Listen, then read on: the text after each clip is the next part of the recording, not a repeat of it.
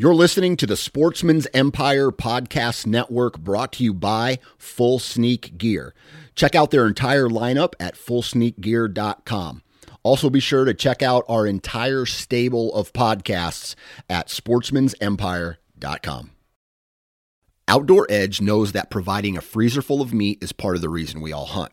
And what better way to bring it full circle than to process your own wild game? Outdoor Edge provides a full lineup of traditional and replaceable blade hunting knives and complete wild game processing kits to bring your wild game from the field to the freezer. Visit OutdoorEdge.com and at checkout, enter the discount code NATION30 for 30% off. New from Moultrie Mobile, the Feed Hub offers first of its kind cellular connection and control for nearly any spin cast feeder on the market. When used with the Moultrie mobile app, you can monitor feed and battery levels, run feeders on demand, receive alerts when feeders are clogged, and remotely adjust feeding times. The Feed Hub is ideal for anyone who maintains feeders. Remove the guesswork and save time by planning feeder maintenance before you drive to your hunting property. For more information, visit moultriemobile.com. Think you know the Brooks Ghost? Think again. Introducing the all new, better than ever Ghost 16. Now with nitrogen infused cushioning for lightweight, supreme softness that feels good every step, every street, every single day. So go ahead, take your daily joyride in the all new nitrogen infused Ghost 16. It'll turn your everyday miles into everyday endorphins. Let's run there. Head to brooksrunning.com to learn more. You're listening to the Average Conservationist podcast brought to you in partner with 2% for Conservation. 2% for Conservation's mission is to create an alliance of businesses and individuals that ensure the future of hunting and angling by committing their time and dollars to fish and wildlife. 1% of your time plus 1 of your money equals 2% for conservation. 2% helps businesses and people pair with conservation causes to support things that fit what they care about. Whether you're into fishing, hunting, or just getting outdoors, 2% can help you not only start giving back to wildlife, but get certified for it. Getting 2% certified means you've made the same commitment as popular brands like Sitka, Stone Glacier, and Seek Outside in giving at least 1% of your time and dollars back to wildlife. But it's not just for outdoor companies. Breweries, contractors, coffee roasters, and even piano repair companies have earned 2% certification and stand out as leaders in their community for doing so. Businesses that are committed to conservation deserve your business when you shop. Learn more about 2% for conservation at fishandwildlife.org. That's fishandwildlife.org.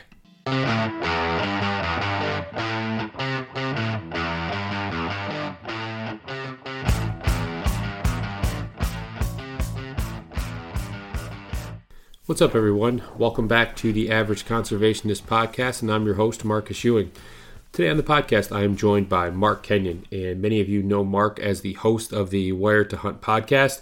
Uh, Mark is also an author, uh, a conservationist, and while many of you that are familiar with the uh, Wired to Hunt podcast, um, instead of kind of spending this time and talking about you know, whitetail hunting and some strategies and, you know, really trying to pick Mark's brain of all the experience that he has uh, in that realm. Um, we get to talk about uh, conservation today. Big surprise there. But what's uh, what's really cool about this conversation today is that you know conservation is one of those things that Mark has really put a big emphasis on um, in recent years um, and has really tried to and has become um, really kind of a voice for you know wild places and wild things um, you know throughout the the course of the conversation we kind of talk about you know how mark was really introduced to the outdoors what that looked like for him um, really where that conservation uh, ethic and mindset came from um, how it was kind of instilled in in him at a young age um, and really how as he got older um, and became more immersed in the outdoors, how he kind of you know started having these questions himself about you know where this where we we gained access and where all these wild places and wild animals and wild things came from. And so that led him down the path of writing uh, his first book that wild country. Um, you know, from there we get to talk about you know, some of his big takeaways that he's really um, kind of gathered or gained uh, throughout the course of you know becoming more involved in the conservation side of things. Um, we also get to discuss uh, a recent trip uh, to Wisconsin to visit um, the the cabin of Aldo Leopold, um, one of the kind of forefathers of conservation here in America, and you know really what his takeaway uh, from that trip was, and you know really one of the things that you'll you'll hear Mark talk about, and um, one of the things that I, I, I loved about what he said was, uh, you know, it's it's average folks, it's average people, um, like Mark, like you know, any of you listeners out there, um, you know, we're the ones that are, are really help driving this change, and you know, nothing is possible um, without the voices and the letters and all these these little things um, that us as conservationists are doing are what really help move the needle day in and day out and help us uh, continue to lead the charge and fight the good fight and you know really protect what's sacred to all of us. So really awesome conversation. Um, so episode 92 mark kenyon uh, enjoy. Uh, today's episode is going to be brought to you by stone glacier uh, if you have not already head over to stoneglacier.com. Uh, check out some of their latest packs that they came out with this year, uh, earlier this year, uh, as well as some new technical uh, apparel that they have. Uh, they're offering a ton of base layers, some mid layers, some outer layers. Uh, obviously, they had their their tents and, and sleeping bags. You know, especially for the Western hunter, they really have um, anything that you can be looking for. Um, I run one of their packs, their bino harnesses or their vinyl harness. Um, I have a few of their uh, mid layers, and really, it's all been you know it's it's exceeded my expectations. Um, also, they're uh, in recent weeks they've dropped a couple new films. Um, if you download the Stone Glacier app either on iTunes or Google Play, you can check out those films. Stay up to date with really everything that Stone Glacier has going on. Um, so be sure to head over to stoneglacier.com. All right. With me today is fellow Michigan native, author, whitetail hunter extraordinaire, conservationist, and the host of the Wired to Hunt podcast, Mark Kenyon. Mark, how are you today? I'm good. Thanks. Uh, thanks for having me on. Yeah, excited to chat. Yeah, no, me as well. this is, I mean, for it feels like for Michigan uh, hunters, especially like to be able to sit down and kind of talk to you and pick your brain like this is a big deal for me right? Especially i'm you know i've only been doing the podcast for uh, coming up on two years here. But uh to to I, I like had this nervousness like built up you know from the time that you were like yeah like let's let's shoot for for this day to sit down and record. And uh yeah so you got to bear with me here. Uh, you don't need to be nervous at all. Uh, it's so funny when people say that to me, you know, I hear that every once in a while, and it's it's always it, it's just how do I describe it? I'm just another dumb kid, just like anyone else. is how I feel at least, right? I feel like I'm. It feels like college was just yesterday. It feels like I'm still just that kid walking around trying to figure out what the hell I'm doing out here. Uh, like I'm, I'm, I'm absolutely no different than you or anybody else. I just have, you know, I guess I've just been dumb in front of a lot of people. so that that might be my claim to fame. But uh, but it's cool to be here. I'm excited to talk about this stuff, and uh, I feel just the same way as maybe you feel now when I talk to most people too. So uh, we're in the same boat, buddy. Yeah. Well, I was going to ask you that. Like, I mean, so you've been you know hosting the podcast for years now. I mean, kind of especially as it pertains to you know the hunting hunting in general like the Wired to Hunt podcast is kind of like this OG podcast, the way I look at it. Kind of a, a funny story. My brother in law, this was probably back in, oh gosh, 2009 maybe.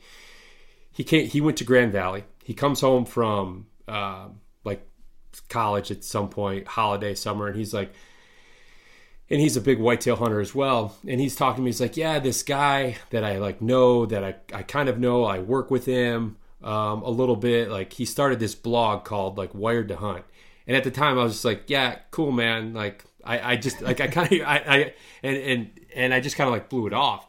And then like maybe it was like a year or two later, and you, you have to forgive me from the, the, timing of all this stuff, but he was, I was like, hey man, have you heard of this Wired to Hunt podcast? He's like, that's the guy I was telling you about all those years ago. I was like, oh, all right. Well, it all makes sense now. Oh, that's funny. That's way back in the day, the 2009, the beginning years, the very early days. Uh, that's impressive. Who who's your? You said this is your your brother or your friend? Who? Uh, my brother-in-law. His name is Mike Zundell.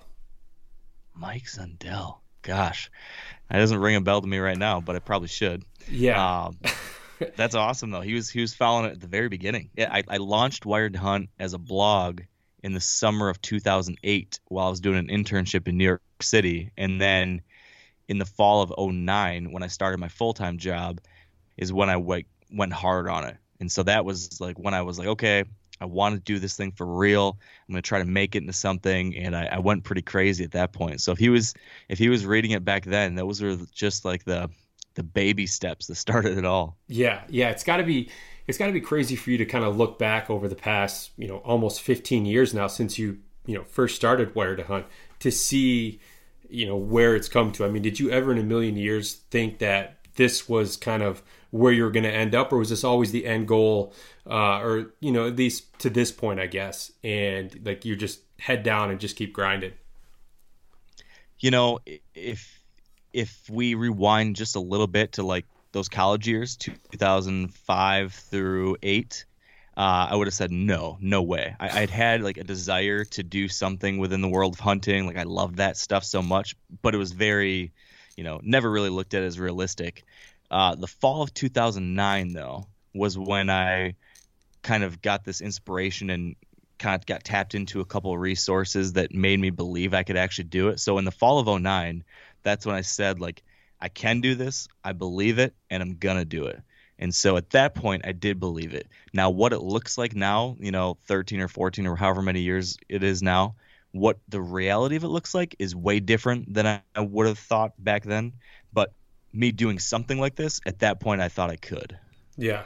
And it, it feels like you were really kind of ahead of the game. Like I said, I mean, as far as hunting podcasts, I mean, it seemed like you were putting out um, content that was especially so relevant to so many people here in the Midwest and, and, you know, more specifically here in Michigan, you, you know, were telling all these stories and, you know, um, you know, capturing and going into detail on, you know, the many name bucks that you've had over the years and the pursuit of those.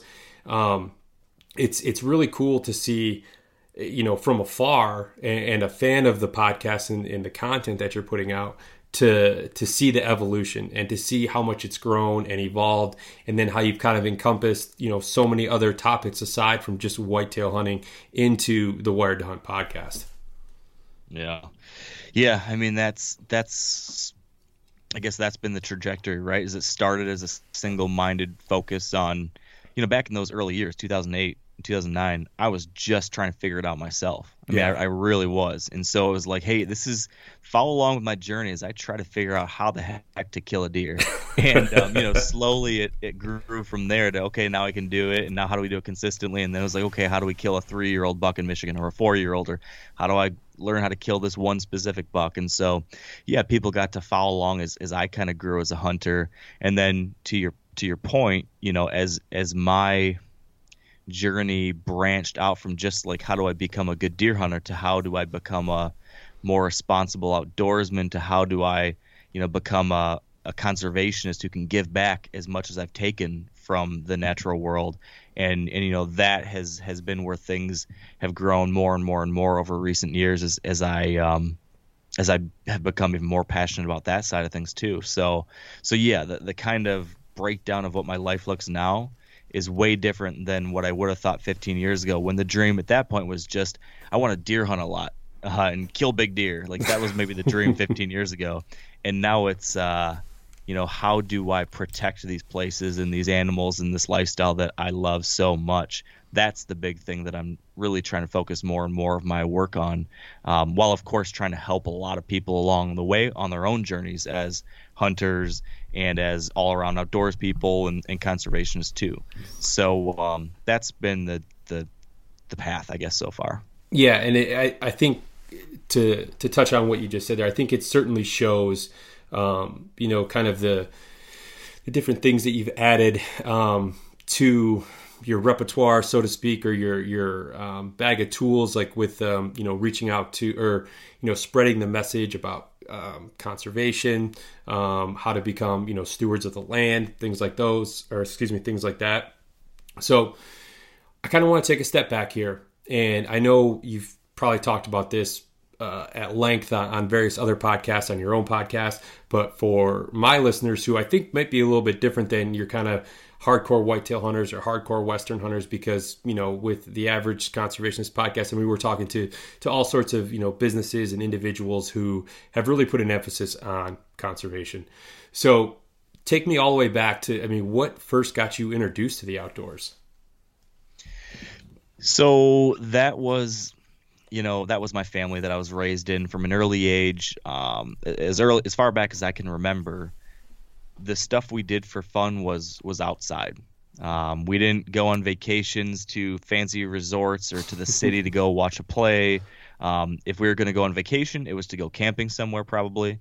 Uh, if I was going somewhere over the weekend, it was probably going to go up to our family cabin up in northern Michigan to go hunting or fishing or whatever. Um, and so that really came from you know my dad and uncles and grandpa who had you know this this strong tradition of hunting and fishing that I got pulled into. I think you know the, I think it was around three years old when I went up to our cabin first, and so this kind of pilgrimage, this weekend pilgrimage, um, as often as we could possibly get up there to do those things, just became a huge part of my life. Um, and then even outside of that, like I mentioned, it was if we were traveling somewhere, it was to go camping on Lake Michigan and go fishing or swimming, or it was if we did go on a big trip, it was like going out west to a national park and doing that kind of stuff. So early on, I mean, that was what we did. We we went outside, we hiked, we camped, we fished, we hunted, and I just fell in love with that stuff right from the get go. Um, and it just got more and more and more uh, consuming as I got older. Yeah, I mean that so my my upbringing is very similar. Like it it it it, it is a very um, common uh, upbringing, especially here. You know, not only in Michigan but um, the Midwest as well. Is you know I was I was the same way. Like we didn't take these big fancy vacations growing up. I mean, I recall um, taking like our spring break. Like my family would like pack into this like big conversion van and we'd drive to Colorado and we'd go skiing. In the summer, we would like go out west and we'd do like a fly fishing trip um, to different parts like of Colorado or Montana or something like that. So like everything we did, yeah, was all centered around the outdoors. And I feel like at a young age, that just lays like such a, a good foundation for you know kind of continuing on and then really gaining that appreciation and having just this whole kind of other side of your life or, or this other aspect of life that is it's really hard to explain to someone else if if they haven't haven't actually done that before. Yeah, yeah. I mean, to what you said a second ago, we're, we're, so lucky to have been raised in those kinds of families and places where we could do that kind of stuff. Um, because I feel, you know, you, you got to feel really bad for the majority of people in our country, or and across the world, really, who grow up in super urban places and never even know this stuff's out there, never even get to experience things, never get to enjoy the insane number of benefits of having an outdoor lifestyle. So, uh, man, I'm, I'm, super thankful I was born in the family I was and in the place I was, and I got to enjoy a pretty darn good uh, life because of it. Yeah, yeah, absolutely. So now, growing up in the outdoors family, um, and then was the conservation side of things was it was that ever talked about with you know your dads and your uncles and your grandpas or was it more of kind of leading by example and things that they did when they were in the woods that you just you, you saw that and you realize that these are probably the way I this is the way I should be um, you know acting when I'm out there and these are the the things that I should be doing. I mean what did that kind of understanding of of you know that early understanding of conservation look like? Yeah, you know, that's something I've been trying to think about more myself is trying to remember, you know, where these values came from. Um, and I don't think, you know, it wasn't, as far as I can remember, it wasn't something that explicitly was discussed or preached within my family. Like, I, I don't remember having conversations with my dad or grandpa really about anything when it came to, um, you know, conservation at a big level. You know, really never I can't remember ever having conversations about the topics of environmental issues or conservation issues right. nationally or legislation or anything like that. That wasn't something that I was being taught about. Um, but I do remember kind of uh, under the surface, a lot of the values that were passed down to me and preached were kind of in line with a conservation ethic of sorts. I, I especially from my grandpa and then my dad by virtue of what he learned from my grandpa it was just so important to respect the land. Like respect was this really really big important thing. Like we respected the animals when we were hunting them when we fished. Anything had to be had to be treated with respect. Um, so when it came to how we hunted eh, when you would take a shot when you wouldn't take a shot what you would do with the animal afterwards it was it was really close to sacred uh, the way it was discussed the way we approached it. Um, you know, if, if anybody came into our orbit who didn't treat the animal in that kind of way or didn't treat the landscape in that kind of way, uh, my grandpa being like the patriarch of the family and of our camp up there, you know, he would come down with the wrath of God on you if you were to disrespect. Um, like there's this this story I remember, not story, I was there. I think I was, oh, I don't know, seven, eight, nine years old, something like that.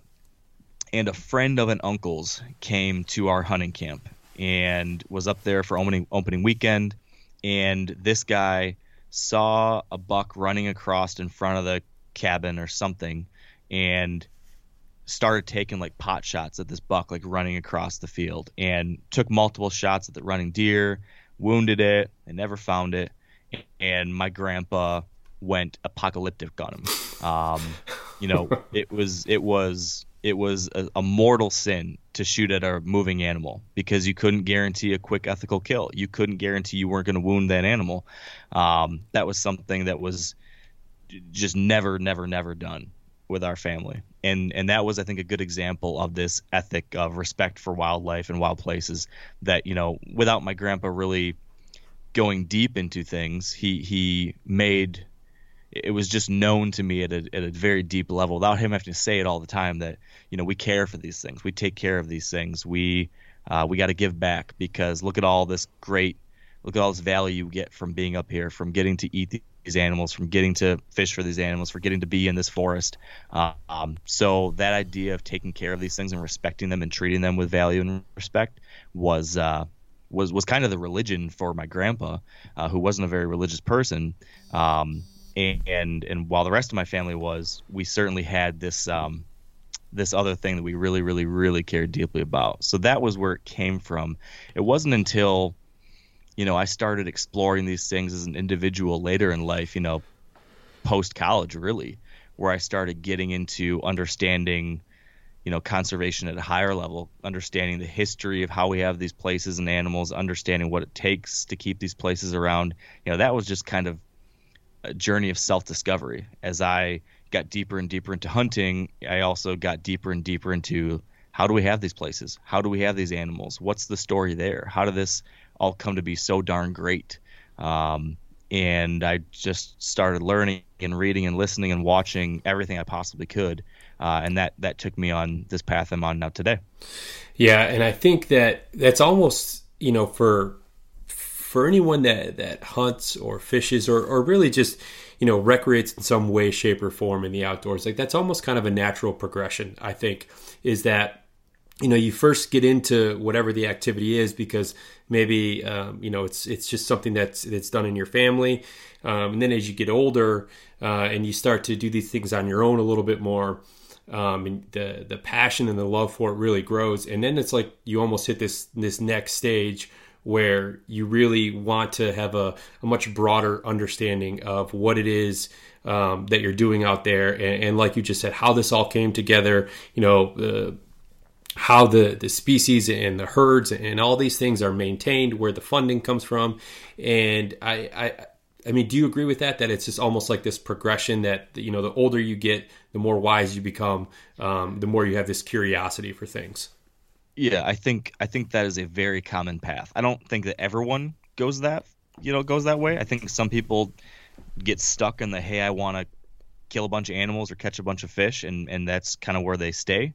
Uh, for better or for worse, depending on your opinion on it, I guess. Yeah. Uh, but I think many folks do move on, not not they don't necessarily not enjoy those things still, but they they want to have this next step of understanding or impact um, beyond that because they have this deep love for all those things. Um, so yeah, I think that's a super common trajectory. Yeah. So as you kind of met, you, you, mentioned it there, like with you, your own kind of self discovery um, with these wild places and everything. The the book that you wrote, that wild country, it's actually sitting right here in front of me. Tell me about that process because it it really talks about you know it, it's kind of this. I don't even know. I mean, you're going to describe it way, way, way better than I am. It's your book, but you know, what did that process look like for to, to write that book, to do all of the research, and to kind of tie you know your your journeys and your adventures all together into into that wild country? Well, you know, as I mentioned, you know, after I don't want to dive into too much history here. I guess the short version of it is that you know I was able to build Wired Hunt into uh, at first what was like a side hustle, a way to kind of scratch my itch for wanting to talk about hunting and share hunting and, and do these things, right? I wanted to share those experiences. So I had the website. After four years of doing that in the side, I was able to go full time with it. Um, and so, you know, I had a lot of goals around making this thing, you know, it, first it was could I make a living from this thing? And then it was can I, you know, make it bigger and make it, you know, reach a lot of people? And can I, you know, do really cool, fun things and help a lot of folks? And then, you know, around 2016, 15, 16, somewhere around there, I think, um, was when I started. You know, so this at this point, I've been doing it for you know two, three, four years full time. I started, you know, wondering how do I make a positive impact? Like, how do I do something that really matters? You know, helping people have great hunts matters. I mean, I think I, I feel like there's value in what I've done there, and I've helped Absolutely. a lot of people, and yeah. um, I think that's been great. But I started wondering, you know, how do I do something and give back on a on a bigger level with these resources that I care so much about? So the whole thing we're talking about, right? I went I had this trajectory where I started saying, well, how, how do I make sure that we have public lands to go explore? And how do i make sure we've got clean rivers? And how do i make sure there's healthy populations of deer? And all these things that i really would love my future kids to be able to enjoy and that i'd like to keep enjoying and, and my friends and all these other people. And like how can i do something there?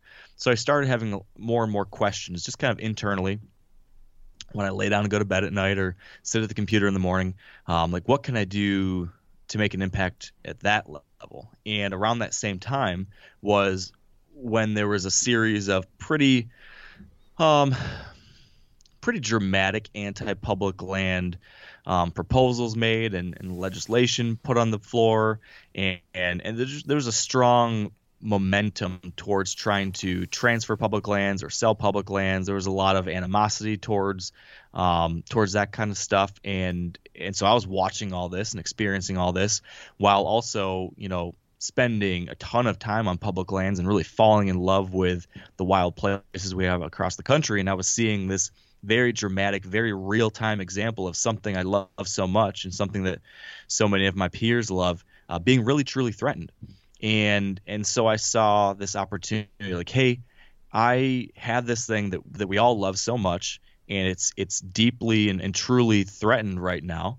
Um, but I don't understand how we got here. I don't understand how this is real, how this is possible that we might possibly lose these things. I don't really know how we got all these national forests and national parks and wilderness areas and state lands and all this kind of stuff. There was all these things that as I was uh, kind of having my eyes open to the threats, I was realizing I don't know the backstory. Uh, there's so much I wanted to learn. There was so much I needed to know if I could do anything to help. So as I started having those questions and realizing I had these questions, I kind of had the epiphany that – I bet a whole lot of other people across the country are wondering the same thing. Yeah. And so I saw this opportunity to to go on this journey of learning myself and document it to share with everybody else out there who I imagine probably was in the same boat. You know, growing up, I had no idea that it was a special thing to have 10,000 acres of, of public land next to my cabin. I had no idea that it was a special thing and hard won thing to have Glacier National Park to go visit when I was nine years old and and see a grizzly bear up close and have this this transformative moment. I never realized that was special or that that thing was not guaranteed or that a whole lot of people had to work really really hard to make that possible and to keep those places around. Um, and so I set out, you know, I can't remember what year it was, 2016 or 17 or somewhere around there. I decided, hey, I'm going to write a book about this. I'm going to learn about this stuff. I'm going to dive in deep, and I'm going to write a book. Uh, and a book. Uh, this was kind of a simultaneous epiphany. I guess I had this epiphany that this is the book I would write, while also having made a decision somewhere on that same time that a book was a thing I wanted to do. Like I loved reading. I, I'm a reading nut. Uh, and I really enjoy writing. And so the natural next step after having written for magazines and the web and different stuff, I realized I wanted to push myself to that next level. So I decided a book was going to be that thing. And at the same time, I realized there was this whole topic and issue that would fit really well in a book. Um, and so I so I went for it. Um, that's that's kind of how it started. There's the whole you know business side of how do you get a book deal and how do you do all that.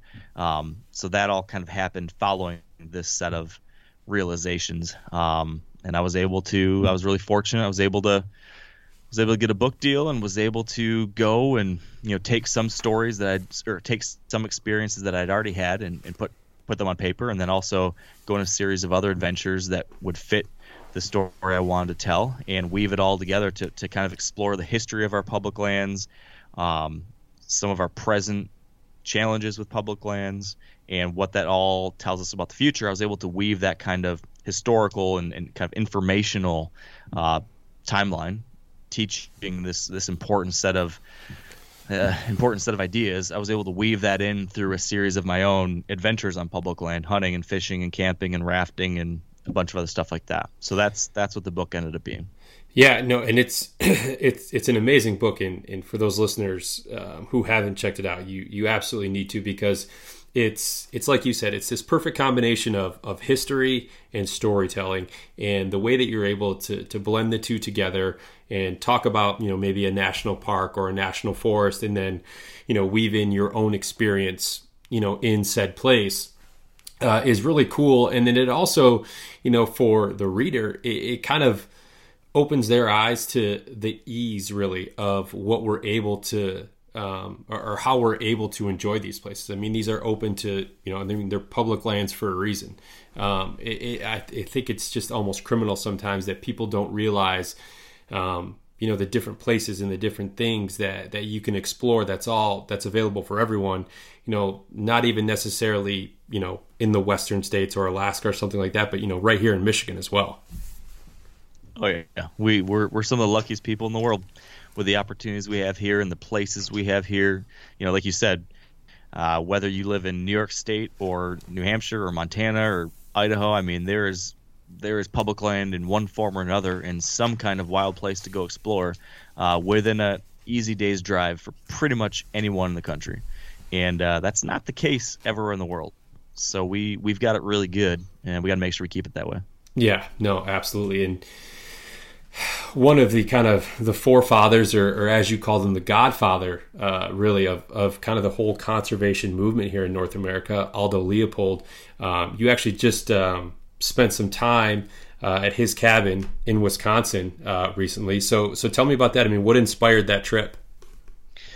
Well, um, it, it kind of came by just by happenstance. Well, sort of. I, I had been working on um, a series of podcasts on Wired to Hunt of my own, uh, kind of revolving around a variety of different conservation topics. Um, it's kind of the off season for deer hunting, of course, and this seemed like a good time to take a step back from the general how to and get into the uh, how is it we're so lucky to and how do we make sure that we can still have these things and so one of the episodes i did was a kind of profile of Aldo Leopold because he's such a um, prominent and iconic figure within the world of conservation.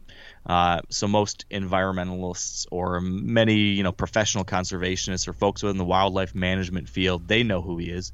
Uh, but I don't think that a whole lot of day by day hunters and anglers do. They maybe have heard his name because they watched Meat, they watch MeatEater or they read my book or they have seen the name here and there.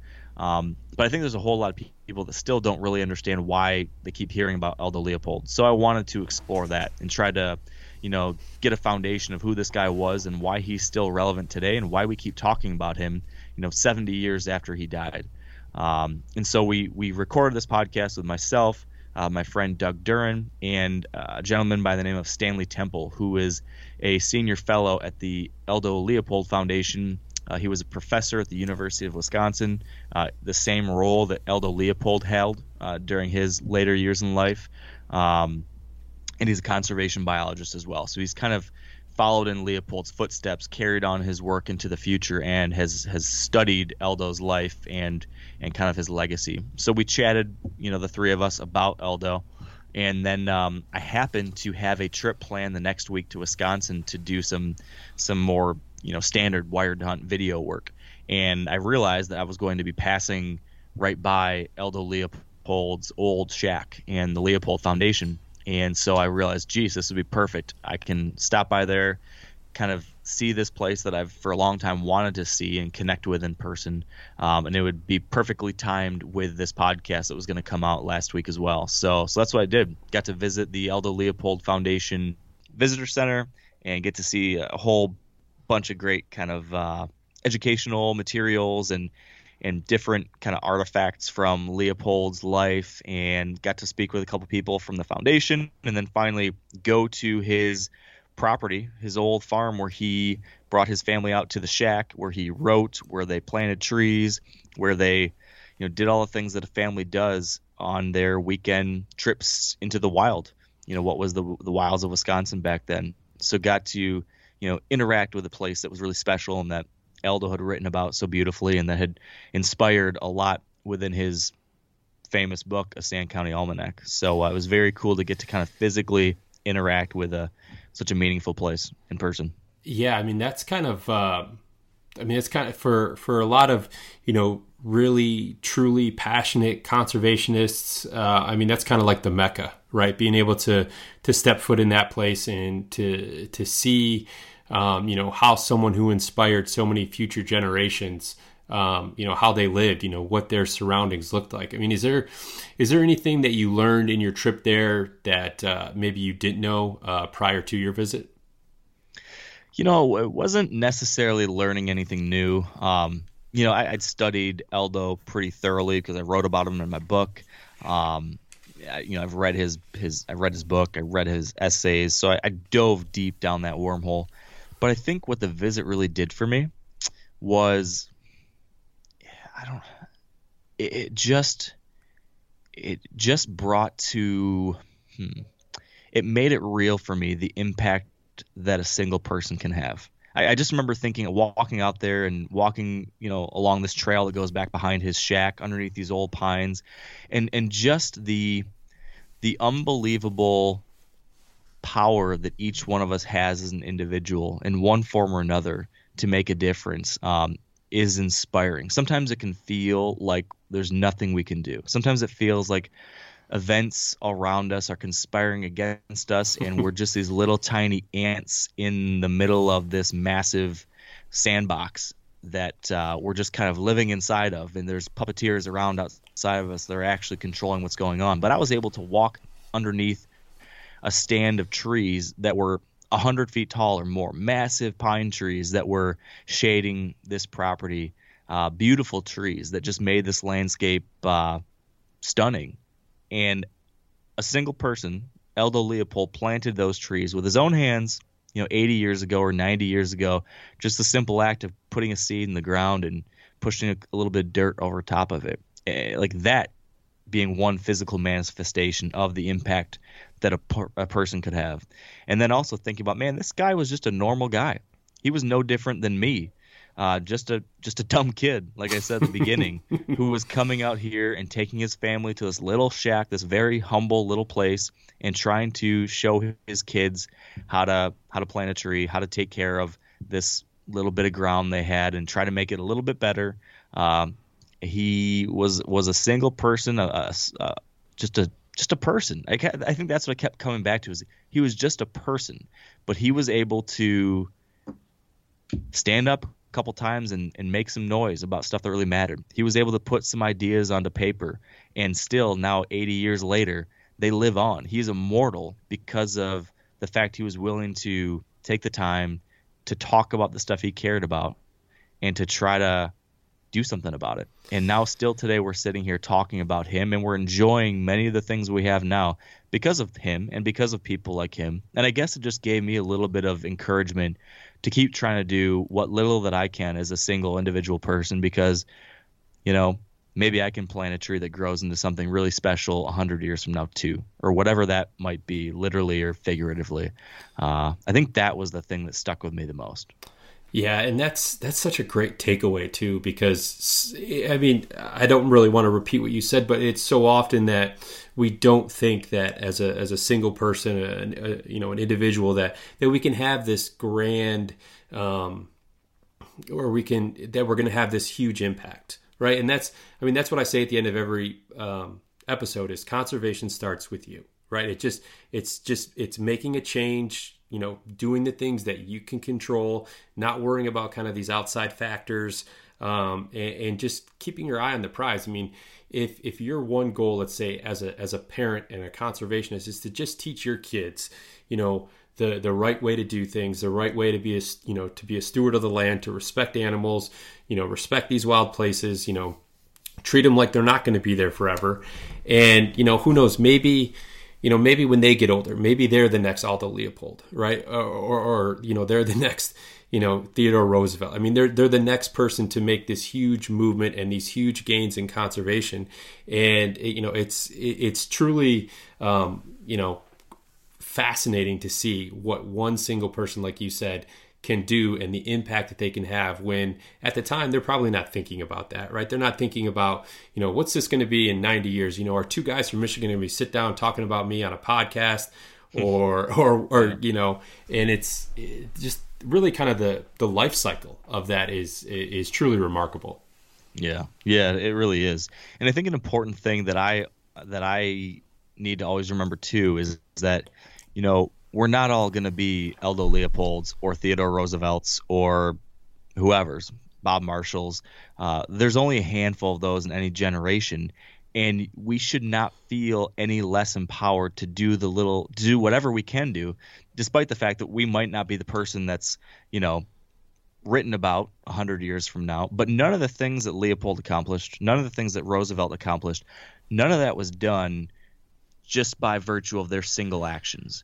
Their accomplishments, the things that we attribute to uh, what they did, is is always always uh, preempted by, or at least a part of, a larger movement of individuals.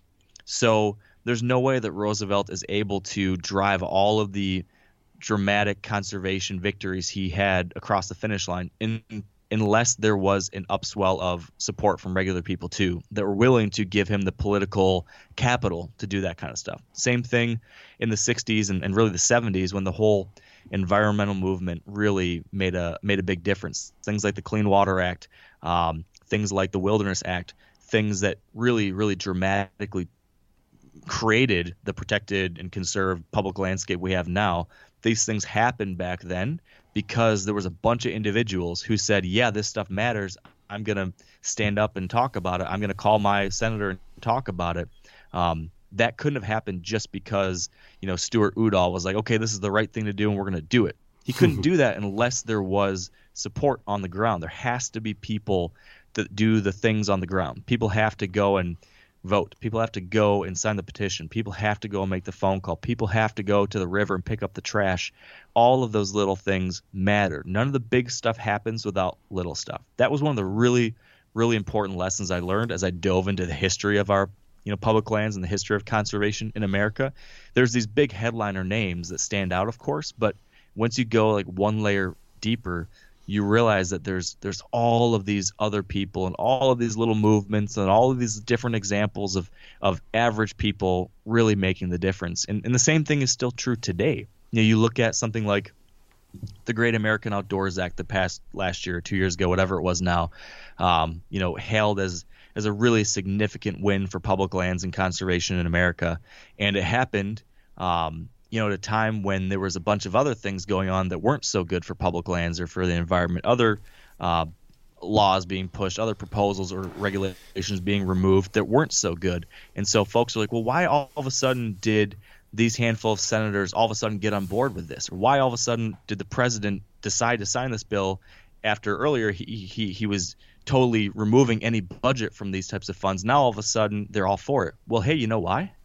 Because a whole bunch of people, average people like you and me, made it a political necessity. We forced the issue. We made enough noise, made enough phone calls, made enough emails, went to enough events where all of a sudden politicians realized, okay, these are issues that we need to get on board with if we want to get voted back into office. Uh, and that wasn't just because of some Aldo Leopold figure. That wasn't just because of one single person that was famous or something. This is because a bunch of people doing the whatever they can made this a thing that had to happen. And so that is, I think, that I think is just so important to remember that whether you can write a book or you can write a letter or write a tweet, every one of those matters. We each have got to do whatever it is that we have the capacity to do, um, and it all adds up. It all adds up, and it all helps. Um, I, I think it's easy sometimes for me even to think, "Gosh, what can I do?" And I just need to remember that the next right thing, like just do the next thing, do something. Yeah, I can't fix it all in one fell swoop. I can't flip the switch and take care of this problem or that problem, but I can do something today, or I can do something tomorrow, and let's just keep doing that. Um, that's that might be the the trick right there. Yeah, and that's I mean that's kind of the whole idea behind the average conservationist, right? Is you know while you have all these amazing you know three four letter um, conservation organizations out there that are you know you know doing all these great things for whether it's public lands or or um, something that's more species specific.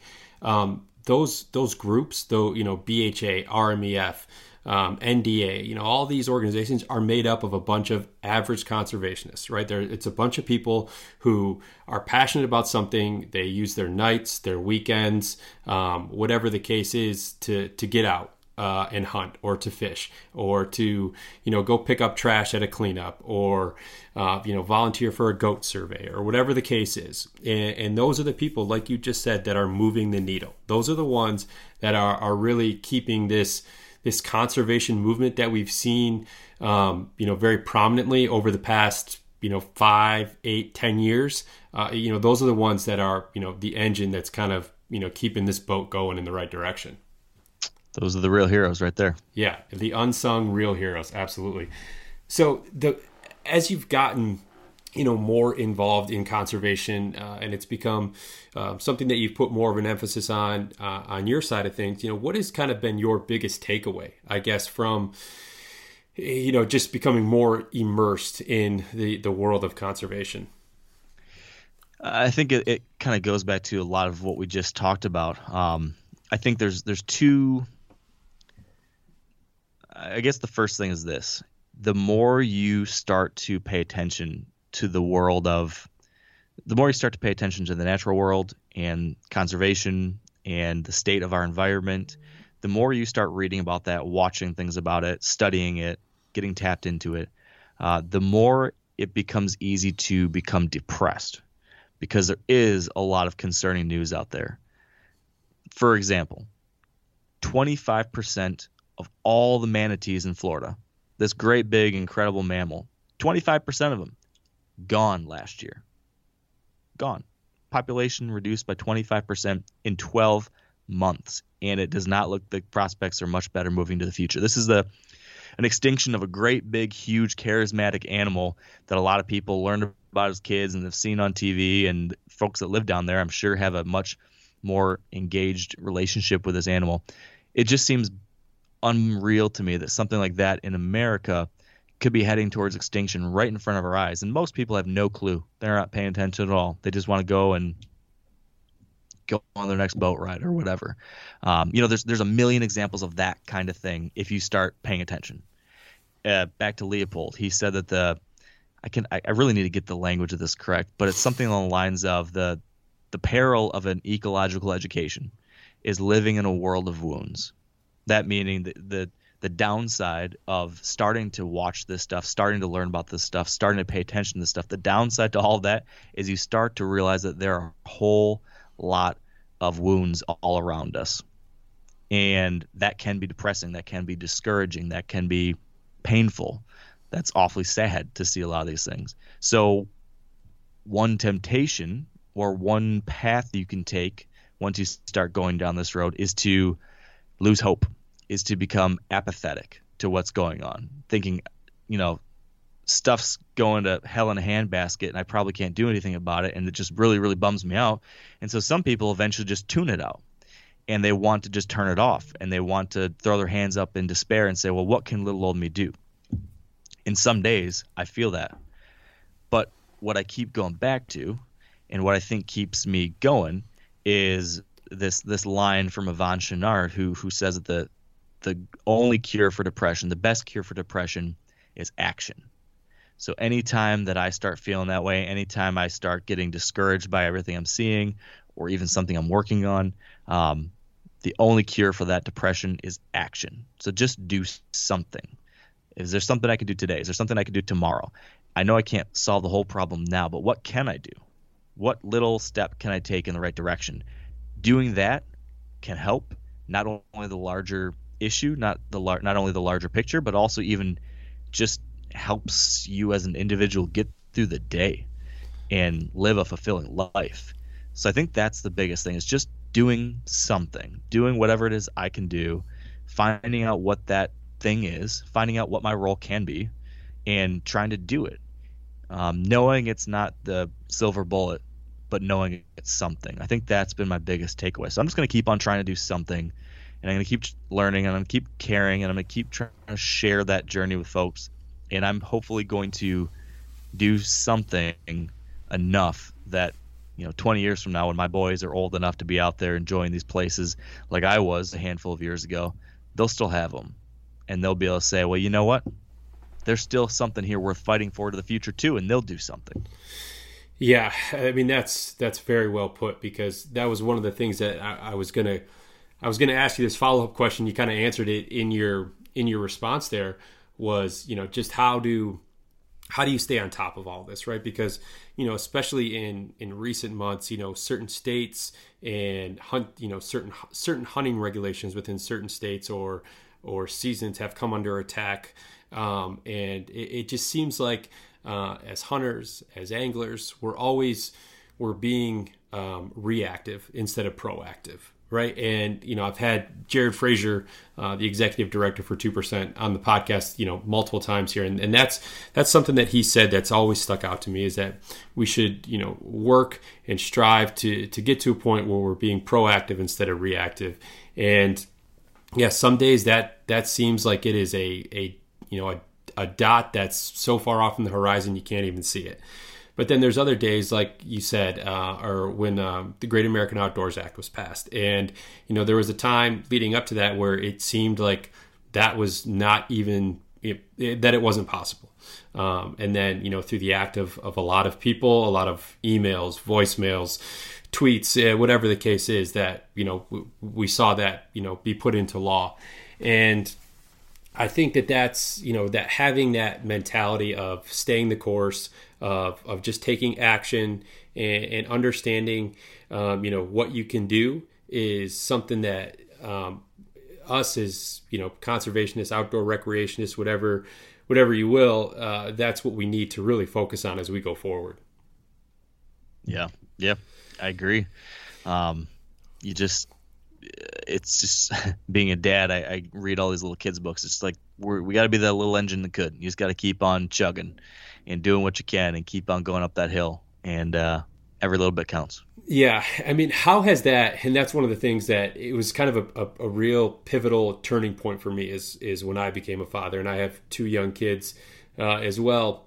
But you know, for me, it was you know as I, I had kids, and they got to the point where you know I could take them outside, and you know after 10 minutes they didn't want to come back in because it was too cold or they were bored or whatever the case was you know when when they can actually enjoy the outdoors. Then like this light bulb kind of went off in my head. It was like it, it, takes me back to when i was a kid and all those times that i spent outdoors with with with family and with friends.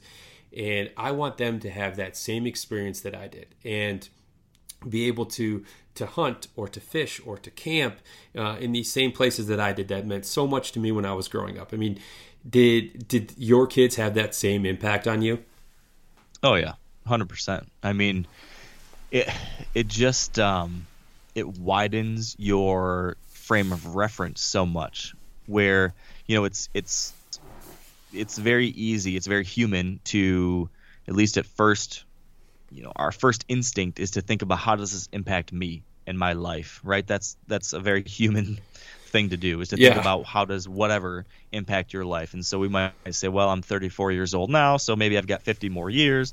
So i'm thinking okay what's what are things going to look like you know in 2060 or 2070 or 2050 whatever like those years when i'm going to be around. But all of a sudden when you add a whole nother generation and now it's a generation that i have a direct connection to of which i would do anything for and now my two sons um, then all of a sudden you, you you have to think longer term too and you have to think about you know it just becomes so much more personal. It goes from trying to do something because you know it's the right thing and it might be self-serving for you or your friends or your community to all of a sudden now you have this little new life form who you want to enjoy everything that life has to offer and to enjoy and experience and be inspired by the same things that inspired you. Uh, and it makes it personal and meaningful in a different way. Um, so you know now i'm hoping that 2100 that we can have something worth living for when my boys are you know still out there getting after it hopefully at i guess 80 years old. Hopefully they're still getting after it then. Um, Yeah. but but yes i think that's i think that's a pretty natural thing. It just widens your frame of reference and your sphere of of of care. Um, it's more than just me now it's it's uh it's them too and then if we can expand it beyond that to the larger world then uh then things matter even more Yeah, and you know that's I think for for people who are are just getting um, more involved in conservation or are just becoming or starting to take a more active role. The hard part about conservation sometimes is it's the long game. It's always the long game, right? You're always looking for or you're always trying to do things that are going to, you know, make an impact for 20 years down the road, 30 years down the road, right? I mean, I think uh, Jared had had told the story on here one time about these uh, volunteers in Wisconsin um, helping restore elk habitat and, and things like that, knowing full well that they were never going to have the opportunity to even apply for an elk tag uh, in Wisconsin uh, when the time comes or when the time came, and they they just saw the importance of it. Right? It's it's always looking down the road um, about what's going to have this greater this impact for the greater good and being able to kind of to kind of see the forest through the trees right Yeah, very true. What do they say? The best time to plant a tree was 20 years ago or today, right? I mean, it's um, you got to do what you can, even if you're not going to enjoy the benefits of it right now. Like you said, a lot of the stuff's long term. But I will also tell you, selfishly, as as a person who, if you go out and do some of this stuff, even if the impact on the ground, let's say planting a tree, even though you might not be able to enjoy the benefits of planting that tree. Um, for 20 years, or maybe you're planting an apple tree and you are hoping someday deer will eat those apples and it'll improve your hunting, and that's not going to happen for five years or 10 years. Even though that stuff's in the long term, there is a very tangible, immediate kind of psychological upside to just doing this stuff. Like doing the right thing, getting out there and helping, whether it's planting a tree or going to a rally or whatever, making a phone call, it's going to make you feel a little bit better about the world. It's going to bring a smile to your face. And that stuff that's no small thing either. So uh there's there's short term and long term and it's it's all it's all good.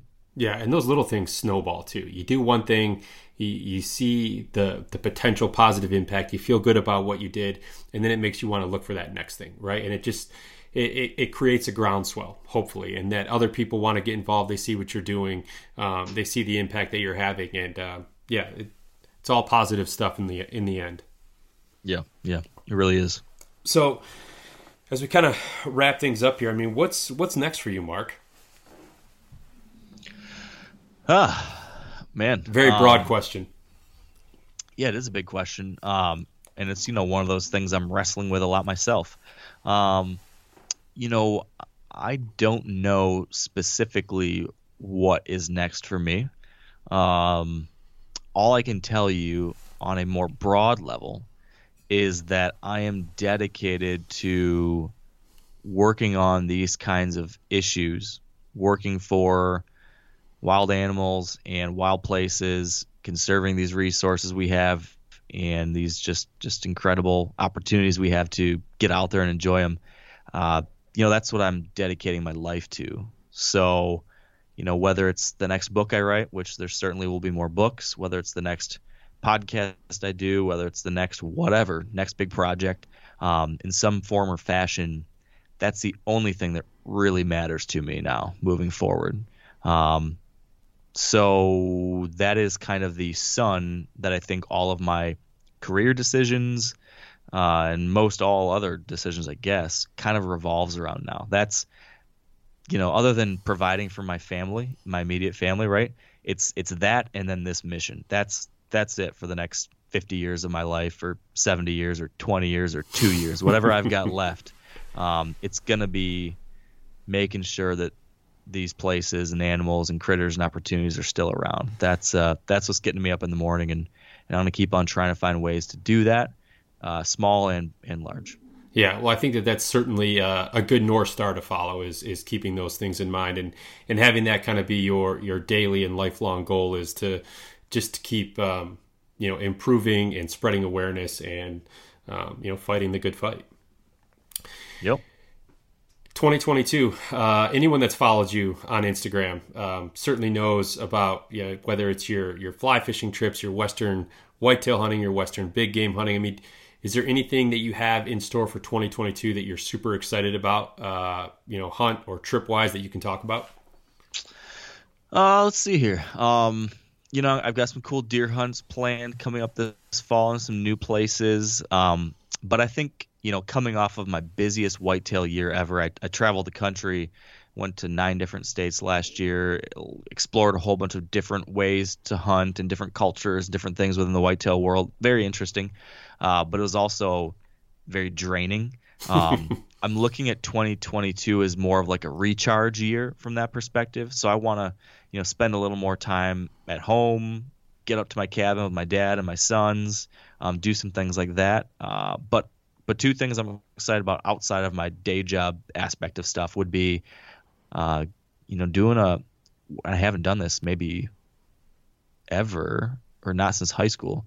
I mean, in a big way. I'm planning a uh, just a just a week long backcountry fishing trip. Um, usually, all my trips are hunting related since that's most of my job uh, is mostly focused on hunting. So usually, if I do trips like that, it's it's usually revolving around that. And I take that back. I've done like I've done trips like that, I guess, with my wife. But me and some buddies, um, I guess I've done. I, I, take back everything I've said. I've done plenty of fishing trips like that. I'll say you talk about it in your book, one of your fishing I trips. I know. I guess it feels like an immediate memory. In the last couple years, I've been so busy with my day job stuff that I haven't taken time to like go on a week long fishing trip. Um, it's been a lot of other things. So this year, me and some buddies are gonna just get off the grid and fish and camp or float or something and, and not do that for work at all. That's just going to be like just get out there and remove any of the stress or the pressure of, of the work side of things. And I can't complain about that, but sometimes it's nice to um, to get outside just to be outside. So I'm going right. to do a trip like that. Um, and and more high level, uh, you know, I'm super super lucky to get to spend a big chunk of time out west. We we have a cabin out there on the Idaho out in Idaho. So my wife and family will be heading out there in a little over a month for the summer, and I'm just really excited to get out there where uh, public lands are right outside our door. There's four great rivers right outside the door. There's a lot of fishing and hiking and floating and camping to be done. And uh, I'm chomping at the bit to to get to doing all, all that stuff. So very excited to spend some time in my uh, my home away from home, which is the uh, greater Yellowstone ecosystem of Idaho, Montana, and Wyoming, and uh, just uh, being outside as much as I possibly can. Yeah, that's uh, that's that's enough to. I mean, just spending the time um, at your place out west there is, is more than more than enough to keep you excited. We, um, I like I said, our uh, the summer uh, or the fall, late summer, early fall of 2019, 2020. I guess. Yeah, 2020. Uh, my my wife and I rented an RV and spent the month of September um, road tripping around um, the West. Uh, we started. We drove as far as Bo- Bozeman was our first stop, and tooled around there for a few days. Uh, headed down to Yellowstone, spent a few more days there. Down into Utah, into Colorado, and then um, from there headed back home. And it was an amazing trip. Uh, it's you know I've I've spent a decent amount of time out west in my life, um, but my wife hasn't. My kids, um, I wish they were a little bit older when we did it, um, so that they could really appreciate it uh, a little bit more. But you know, memories and, and, trips like that. I mean, that's that's something that you can look back on forever, and, and being able to to have a homestead out there uh, is is something that you'll make a, a, lifetime of memories enjoying for sure.